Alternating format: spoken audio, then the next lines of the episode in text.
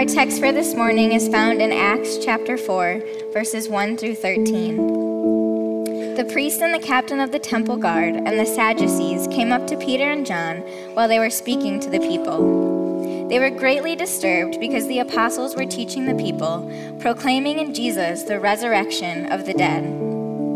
They seized Peter and John, and, because it was evening, they put them in jail until the next day. But many who heard the message believed, so the number of men who believed grew to about 5,000. The next day, the rulers, the elders, and the teachers of the law met in Jerusalem. Annas the high priest was there, and so were Caiaphas, John, Alexander, and others of the high priest's family. They had Peter and John brought before them and began to question them. By what power or what name did you do this? Then Peter, filled with the Holy Spirit, said to them, Rulers and elders of the people, if we are being called to account today for an act of kindness shown to a man who was lame, and are being asked how he was healed, then know this, you and all the people of Israel. It is by the name of Jesus Christ of Nazareth, whom you crucified, but whom God raised from the dead, that this man stands before you healed. Jesus is the stone you builders rejected, which has become the cornerstone. Salvation is found in no one else, for there is no other name under heaven given to mankind by which we must be saved. When they saw the courage of Peter and John and realized that they were unschooled, ordinary men, they were astonished and they took note that these men had been with Jesus.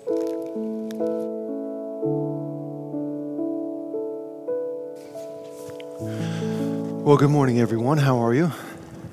Why don't you go ahead and open your Bibles, if you have them, to uh, that text that Paige just read for us uh, in the New Testament, Acts chapter 4. If you need a Bible to use, you should be able to find one in one of the uh, chair racks down around you. Acts chapter 4. If you're a guest today, just so you know what we're doing, we're, uh, we're in a series right now called Going Viral. And it's a study of this first century document that records how uh, the early Christian church and the good news of God's love and grace went, as we would say today, went viral, spreading very quickly from the streets of Jerusalem to the farthest reaches of the known world. And, um, you know, understanding how all of that unfolded uh, is, in my opinion, quite, quite important. The great Roman philosopher and statesman Marcus Cicero once said, Not to know what happened before you were born is to be always a boy to be forever a child. In his book Renaissance, The Power of the Gospel, However Dark the Times, Christian author and thinker Os Guinness uh, references uh, Cicero's quote and asserts that we have many forever children in the church today, Christians with no appreciation of the past, who are condemned to live Peter Pan lives in never never land of the present, with little knowledge of the past, to, to inspire heroism to season their wisdom, protect their steps from the pitfalls into which previous generations have fallen. In short, uh, Guinness and Cicero believe, and I would agree, that understanding uh, history is critical to both our present and our future. And what history tells us about the Christian church is that it was born into a pluralistic society uh, one with you know a lot of different cultures, different religions, gods and goddesses, and different systems of belief that made up the vast Roman Empire. And within that context came followers of Jesus who made some well, they made some universal and exclusive truth claims which were not necessarily popular with everyone and eventually got them into trouble. As Christians today, we too live in a pluralistic society, one in which we at times find ourselves at odds with those who tell us, hey, get in line with the program. Stop making universal truth claims about God, about Jesus, about sin, about grace, about eternal life, and those things. And so here's my point. Our 21st century experience is not historically unique. The church has been in this situation before. It was born into a very similar pluralistic society. So the question is how did the church not merely survive, but actually thrive in the midst of it. And that's what I want to explore with us uh, a bit this morning in the time that we have. Before we do, though, let's pray, shall we? Our Father, together we say good morning to you. And we use the word good because every day that we have is a gift from you. Every moment, every breath we take is a measure of your grace. And thank you for the day that reminds us of that, the beauty of it. Um, and today, no matter what comes our way, good or bad, uh, easy or difficult, ex- expected or unexpected, whatever happens, Lord, may we find ourselves saying um, that you are good and we trust you with our lives. I pray this morning that you would be with us in a special way and teach us by the work of your Spirit. We ask these things in Jesus' name. Amen. So let me just quickly review for you the historical setting of chapter 4 of Acts. If you recall back in chapter 3, we're told that one day when the apostles John and Peter were enter- entering the temple in Jerusalem, that they encountered a poor 40 some year old man uh, who was lame from birth, uh, sitting there next to one of the gates, uh, begging for help. And the man uh, asked John and Peter for money, and Peter said, we, we don't have any, but I'll give you something better. And he said, In the name of Jesus, get up and walk. And the man was immediately healed. And as you would imagine, uh, that event caught the attention of the temple crowd, who, who was very familiar with this guy. He had been begging there probably most every day of his life. And so, with this healed man, this man suddenly healed, standing there next to Peter, Peter addresses the crowd and he tells them all about Jesus the Messiah, who he calls the righteous one, the author of life, deity in, in the flesh, put to death for the sins of humanity, raised to life, graciously offering forgiveness and resurrection to eternal life to all who believe. And it's through this Jesus, Peter said, that God would bless all the nations of the world, just as he promised Abraham. And here in chapter 4, Peter summarizes all that in one sentence. He says, Salvation is found in no one else, for there is no other name under heaven given to mankind by which we must be saved. Now, obviously, we know from the text that uh, this message of Jesus was, um, well, was somewhat offensive to the temple leaders, the priests and the Sadducees. Now, in case you don't know, the Sadducees were wealthy religious aristocrats who had held uh, important um, and powerful positions within the community and within the temple itself. And uh, these, these individuals, individuals worked very hard to keep peace with Rome. Uh, they were really more concerned about politics than religion. In fact, the Sadducees denied the existence of a spiritual world. They didn't believe in angels or demons or anything like that.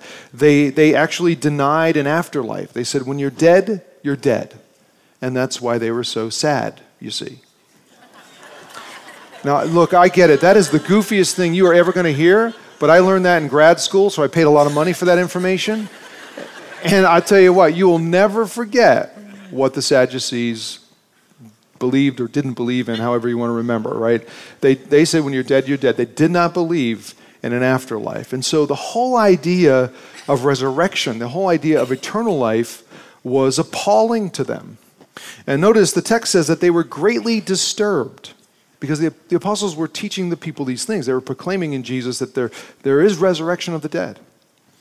And uh, so these guys were really they were disturbed, they were enraged, and they seized Peter and, John, and John and they tossed them into jail.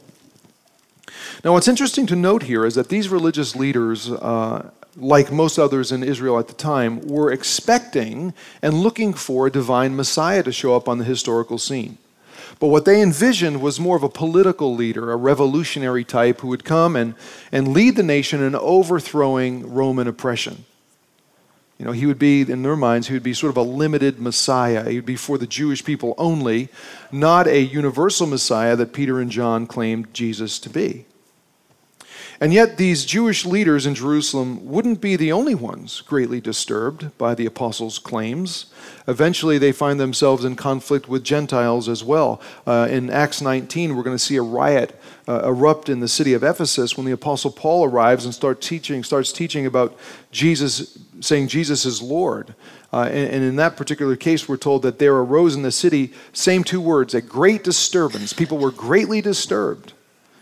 Um, the people, the, the, the, the Roman authorities, they're greatly disturbed at all this. Why is that? I suppose, there, I suppose there's several reasons, but one of them, um, I think, is because the Roman Empire was officially pluralistic. In other words, everyone had the right to believe in his or her own god or goddesses, Uh, the only caveat was that you had to worship Caesar as well. You had to say Kaiser Kurios, or Caesar is Lord.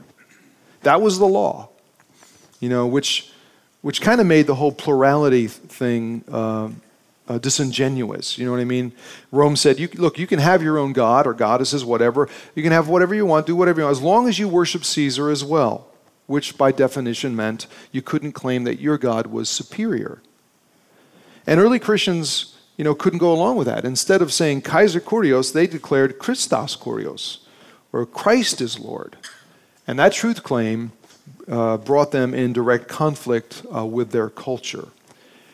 And so, um, as I've been thinking about this over the last few weeks, I realized that the reaction of the religious elites in Jerusalem, along with the Gentiles in, in Ephesus, uh, was not that unlike what we see from some people today who are um, particularly perturbed, I guess you could say, uh, about some of the teaching of Christianity, specifically the idea that Jesus is Lord. It seems that those who live in pluralistic cultures, whether it's the first century or the 21st century, find something greatly disturbing about that, something problematic about such universal truth claims. If you think about it, in today's context, for Christians to say, we believe Jesus is Lord, the one true way to God, is increasingly viewed by, by, by some in our culture uh, as insensitive, as narrow minded, rude, in some cases, dangerous. Um, and such claims are then condemned and criticized by those who argue hey, you Christians, um, you know, maybe in the primitive past, it was okay to say those kind of things. Maybe in the ancient world that was okay, but today in our pluralistic society, you know, your neighbors are your neighbors are, are, are atheists and agnostics and Muslims and Hindus, and you know you got to get with the cultural program here. You cannot make ex- exclusive truth claims like that. If people are going to like Jesus, if they're not going to get offended by you, you've got to say that not only are all religions equally uh, protected under the law, but all are equally valid. And again, this is nothing new to the church which God had started in a very, very similar situation. Yet, yet, history tells us, despite the disapproval of both Jewish and Gentile authorities, the truth claims of Jesus were embraced by thousands of men and women. You know, at this point in the book of, of, uh, of Acts, in chapter 4, verse 4, we, we learned that the church in Jerusalem had swelled to well over 8,000 believers. And still today, Christianity remains the fastest growing faith worldwide. Why is that? Well, could some of it be that, that on, on some level people, um, people recognize the reality of universal truth claims? You say, well, what reality is that? The reality that everybody makes them, right? Isn't that, isn't that the case? I mean, in Jerusalem, the Sadducees made the statement, there's no life after death. I mean, that's a, that's a universal truth claim. Uh, in Ephesus, the Romans said, Caesar is Lord. That's a universal truth claim. See, whether it's the ancient Near East or contemporary Western, the contemporary Western world, everybody says these kind of things. Everybody makes these kinds of statements, these kinds of claims. You see what I'm saying? Um, think about it this way if today, today in america to claim that, that jesus is lord savior of the world or as the apostle peter put it salvation is found in no one else uh, that elicits a reaction from some people who again will say, look, you can't you can't say that, man. You can't you can't you, you can believe in Jesus all you want. That's fine. That's great. No problems, but you can't you can't say that he is the best or he's the only way to God. Don't don't claim he's superior to other great leaders like Plato and Moses and Muhammad and Buddha. It's just arrogant to do so. And my response to that is, well, wait a second. So let me get this straight. We can believe in Jesus who said, before Abraham was born, I already existed. And who said, As the Christ, it is appointed for me to die and then be raised to life on the third day. And who said, All who believe in me will never walk in darkness, but have the light of life. They'll, they'll have eternal life. Or the, or the one who said, I am the way and the truth and the life. No one comes to the Father except through me. Is this the Jesus we're talking about? It must be because it's really the only one we have in history. And he said all of those things. And so, for us to suggest that salvation is found in no one else may be a universal truth claim that sounds arrogant to some It's only arrogant if it's not true. The thing is, no other religious founder or teacher ever claimed such a thing. And so there's really no way to just believe in Jesus as if he is equal to all the others, at least no intellectually honest way. I've been reading a bit about this gentleman. His name is Toyohiko Kagawa. And uh, he was one of Japan's greatest leaders. Uh, he became a Christian, um, I think it was in his teen years. He traveled to the U.S. Uh, he, uh, he studied and graduated from Princeton University, returned to Japan as a, social, as a social activist. He was imprisoned in World War II uh, for his Christian values. He was very outspoken. He uh, ended up writing 150 books. He was nominated for the Nobel Prize in Literature twice, the Nobel Peace Prize twice. He was awarded the highest honor in Japan given to any citizen. It's, he was inducted in what's called the Order of the Sacred Treasure. I mean, the guy was brilliant, a loved and respected leader who also happened to be a Christian. And in his book, Christ in Japan, he writes about becoming a follower of Jesus. He says something very interesting. He says, I'm grateful for Shinto, Buddhism, Confucianism. I owe much to these faiths, yet they failed to minister to my heart's deepest needs. I wandered through a dark and dismal world where tragedies were thick. Buddhism teaches great compassion, but since the beginning of time, who has declared, This is my blood poured out for many for the remission of sins? Islam proclaims the mercy of God, each chapter of the Quran introduced by the words, In the name of Allah, the compassionate, the merciful. But they do not tell of a costly and historic display of God's mercy as portrayed by the cross and spoken of in the scriptures. In Islam, Allah is merciful to the meritorious, those who pray, give alms, and fast. In Christianity, God is merciful to sinners, not because of their good works, but because of his grace and Christ's sacrifice. Here's my, here's my Reiki translation. Kagawa is saying, Look, I've, I learned a lot um, from other religions, which is possible. But he says, Look, Buddha and Confucius and Muhammad were very different from Jesus. Very, very different. They said, they said, you know, here's my teaching, work hard, follow it, and you may find God. Jesus said, I am God, come to find you. I mean, maybe he was right, maybe he was wrong, but Jesus wasn't the same as everybody else. And I think it's fair to say that either he was deluded, in which case he would be inferior to all the others who would never say such things, or he was truly God come to find us, in which case he'd be superior to all the others. And salvation is indeed found in no one else, just as he said. See, the claim is only, the claim is only arrogant if it's not true. Here's another thing people in, in, in a pluralistic culture sometimes say about Christianity and the claims of Jesus.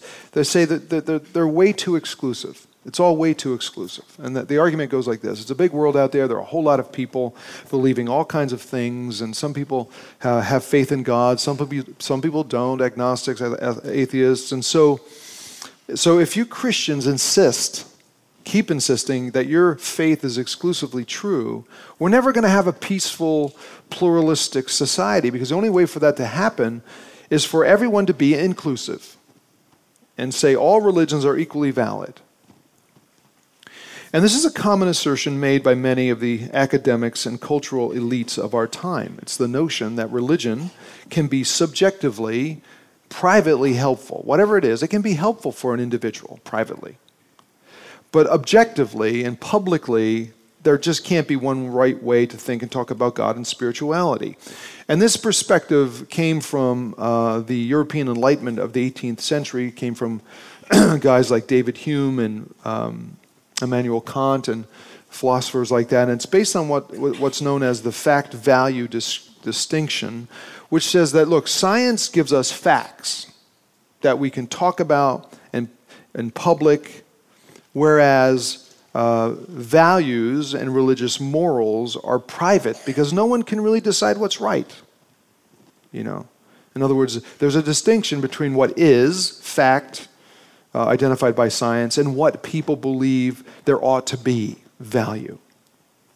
And so, while religion can be subjective and privately helpful, objectively, publicly out there, there can't be just one way to think and talk about God and morality. It's just too big of an issue for anyone to describe in a specific set of, of propositional beliefs. And therefore, the argument goes because no one can say that this is the right way to believe, you have to say, we all have to say, all religions are equally valid and we must be inclusive. But that just seems so hypocritical and really makes no sense logically. If you think about it, I mean, how can all religions be equally valid, given all the various and opposing claims and, and, and, and, and, points of view? How can that be true? The only way it could be true is if there is no God and everybody's wrong, or God is such an impersonal, out there, disengaged force that it doesn't believe what you believe, or doesn't care what you believe, I mean. Doesn't really give a rip what people think or believe.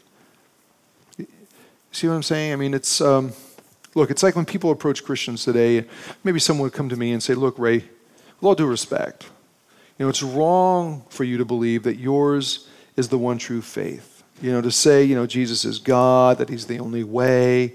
You know, don't, that's just arrogant, man. Don't, that's, it's arrogant and ex, it's exclusive. All religions are equally valid, all are ways to God. But if you listen very carefully to what that person is saying, what they're actually saying is that their view of God, who maybe either doesn't exist or doesn't give a rip what they believe, their view of God is correct and mine is not.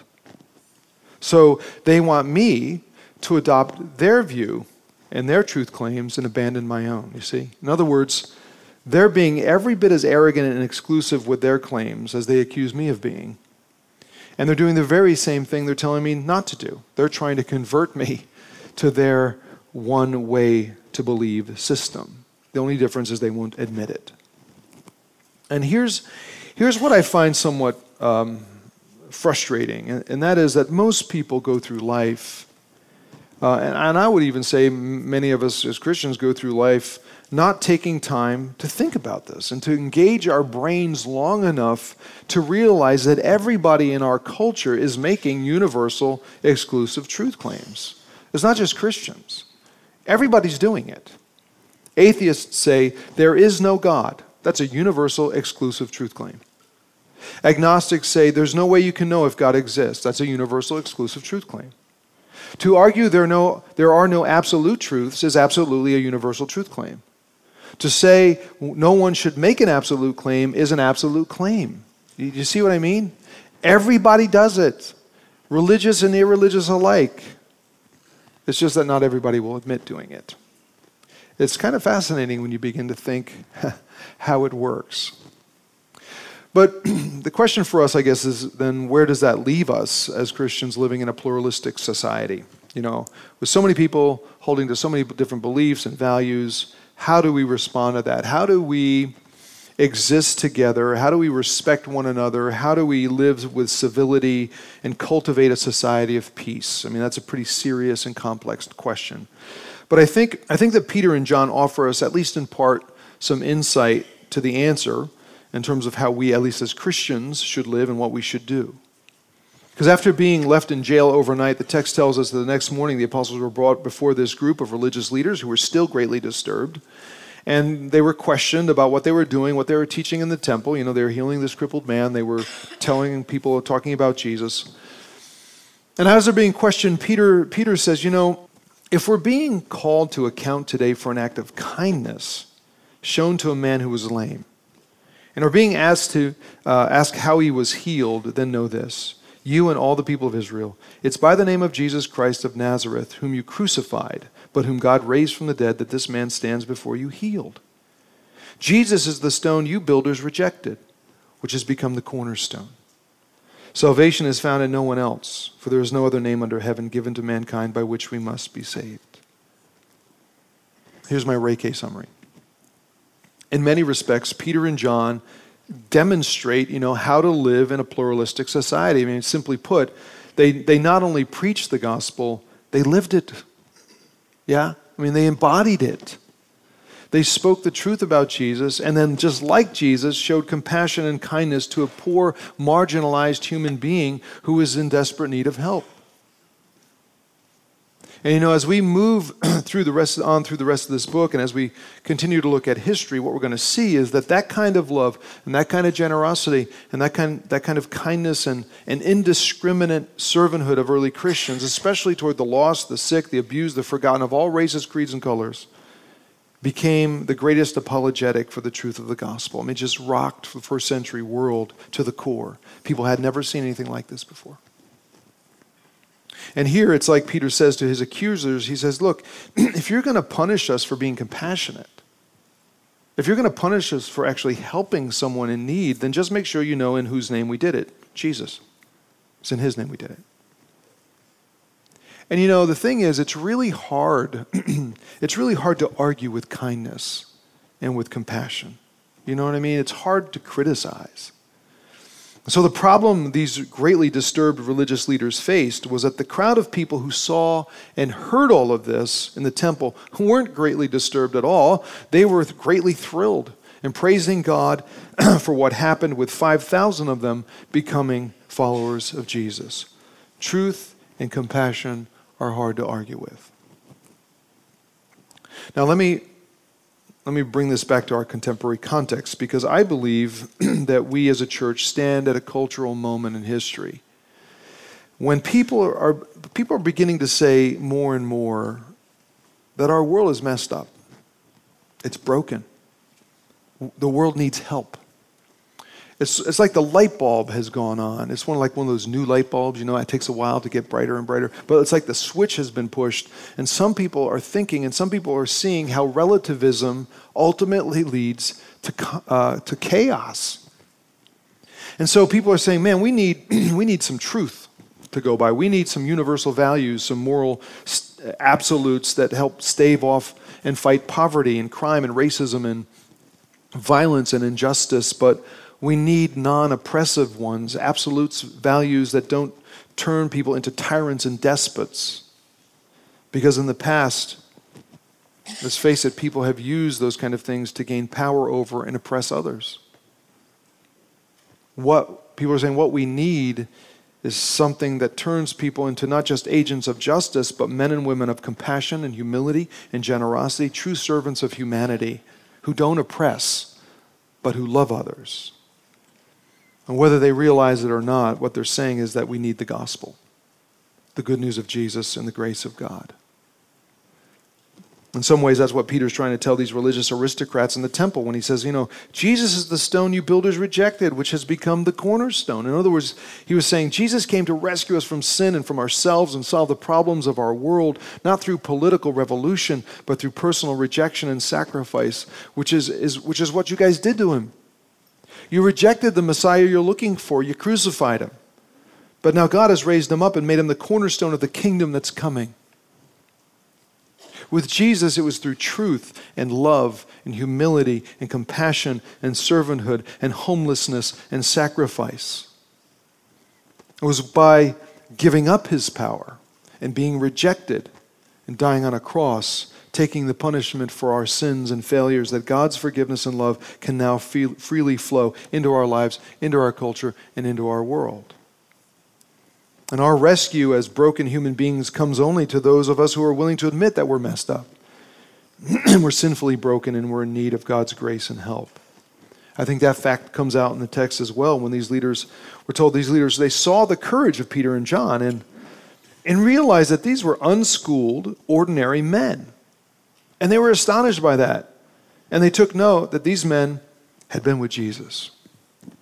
In other words, it was because of him, Jesus, that these ordinary, unschooled nobodies were courageously transforming the culture.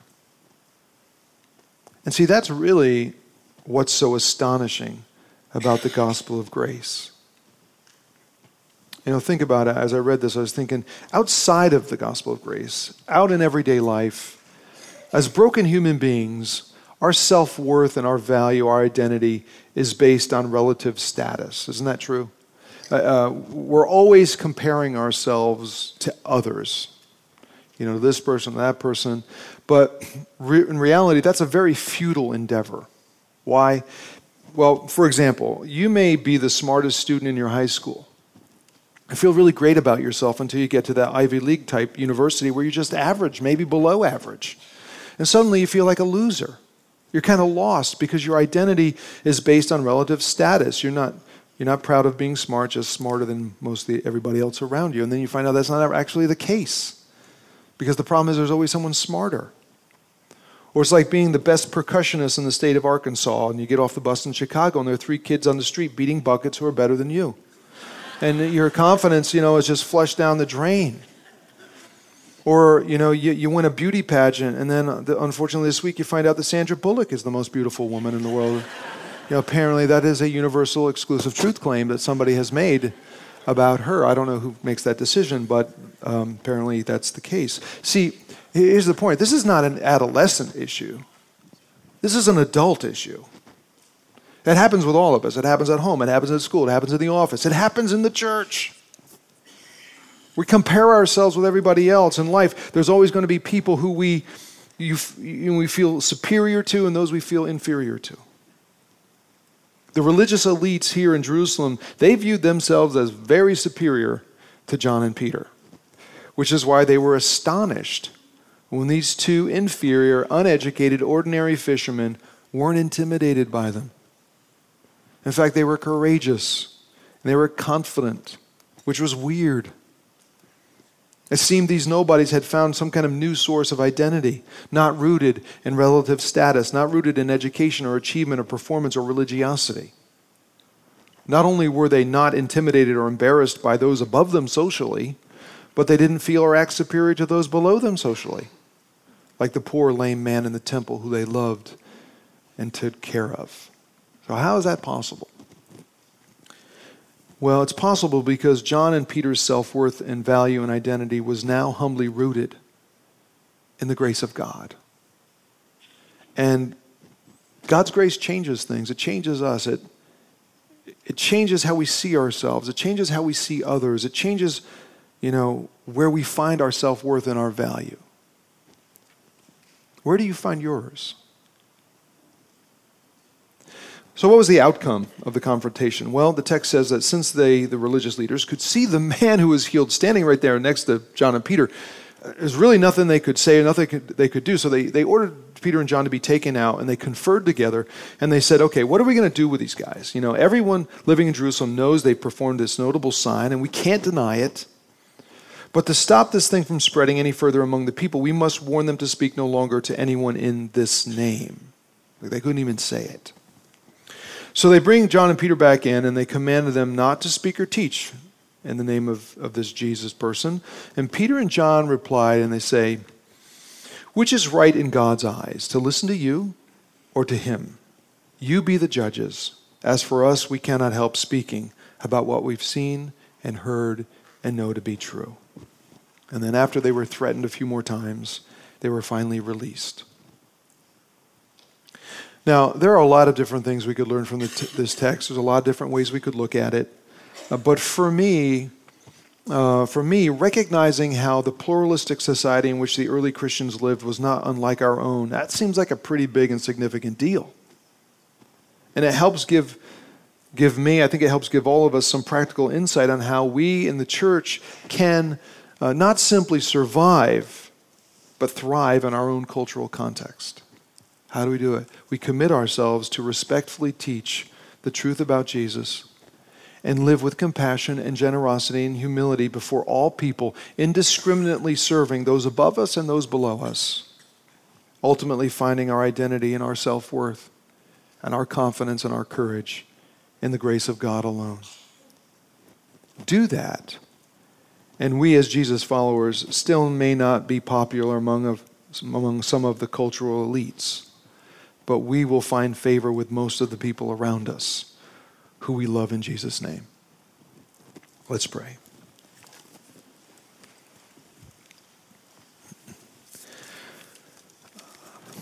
Father, so oftentimes we look at history and we just we think, "Oh, how things have changed." Which on one level is very true. And yet the closer we look, the more we realize that the more things change, the more they remain the same. And even as we look at the first century world in which your church was born, we see it very similar to our own a pluralistic society in which people believed all kinds of things, a society which challenged the truth claim of Jesus and yet propagated truth claims of its own. I pray, Lord, that as we see that more, as we understand that more, that we would, we would get some insight on how to live in our own cultural context. And how we would, um, that we would go forward um, with, with respect to other opinions and beliefs, but, but, but not be ashamed of the claims of Jesus. And not be intimidated to accept the claims of others. I pray that you'd help us as your people to stop measuring ourselves against one another, which never really an- ends well.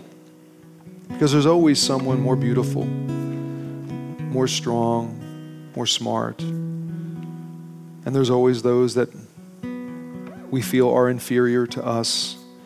And um, but I pray that as we as we know and experience and embrace your grace, that we would recognize that we are all on equal footing. We're no better than anyone else. We're no worse than anyone else. That your grace is enough for us and for all people. We're all broken. And when we understand that, when we experience it, Lord, it just frees us to be able to, with great humility, love people, those above us, those below us. People who are like us, those who are different. The rich, the poor, the old, the young, doesn't matter. We can indiscriminately love and serve other people. And love and compassion, truth and compassion, those things are hard to argue with and argue against. And in our culture, I believe that they are the greatest apologetic to the truth of the gospel. And I pray that we, as your people, would begin to really understand that. And that we would extend grace to our culture, to the people around us. And we would love and we would serve all comers.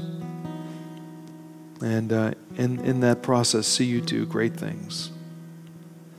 Because Jesus came and accomplished not political revolution, but through personal sacrifice, our rescue. And our freedom is because of him. And we worship him this morning and give you thanks for it. In his name we pray. Amen. Let's stand, shall we? I want to, uh, I want to thank you all for being with us this morning. You know, sometimes you, people will say to me things like, you know, this whole Jesus thing, you got to believe in Jesus. And I believe, people say, I believe that all good people go to heaven. And my response to that is, well, what about us bad people? You know, you talk about exclusivity. I mean, that excludes me. You know, the, the point is, the people in our culture don't really think about what they believe and why they believe it. And I think it's our responsibility as Christians, as, as the church, not just to challenge them in that respectfully, but to also live our lives in a way that it, it, it proves something to them. It shows them what the love of God is like and what the grace of God is like. Because to say all good people go to heaven is that's messed up, man, because that leaves most of us out, all of us out. That's what religion says. You got to be good enough. And it's just so discouraging and depleting and and but uh, Christianity says no, it's not about your goodness. It's about what Jesus has done for you. It's about the grace of God. Embrace it, embrace him and find life. And that's what it means to be a Christian. If you have questions about that, some of our prayer team folks will be down here following this service. You can come and talk with them, and they'll be glad to talk to you more about it, okay? But thanks for coming this morning. I hope you can come back next week. We're going to take a look at what happens next. John and Peter are released. It's fascinating to see what they do immediately afterwards. So come back, we'll take a look at it together, okay? In the meantime, have a great week. Let me pray for you. Now, Lord, I pray that as we go out into the day, may we go with great sense of celebration and and humility, knowing that it's because of your grace that we stand here today. It's because of your grace that um, we, we, we know we're forgiven and that we have life. And, uh, and I ask that we would live in such a way in our culture, among our friends, our family, the people we know. We would live in such a way that your grace becomes revealed to them and they see Jesus and, uh, and they too would believe. And so may your hand of grace and peace and strength and power rest on your church today. I ask in Jesus' name. Amen. Thanks for being here. We'll see you next week.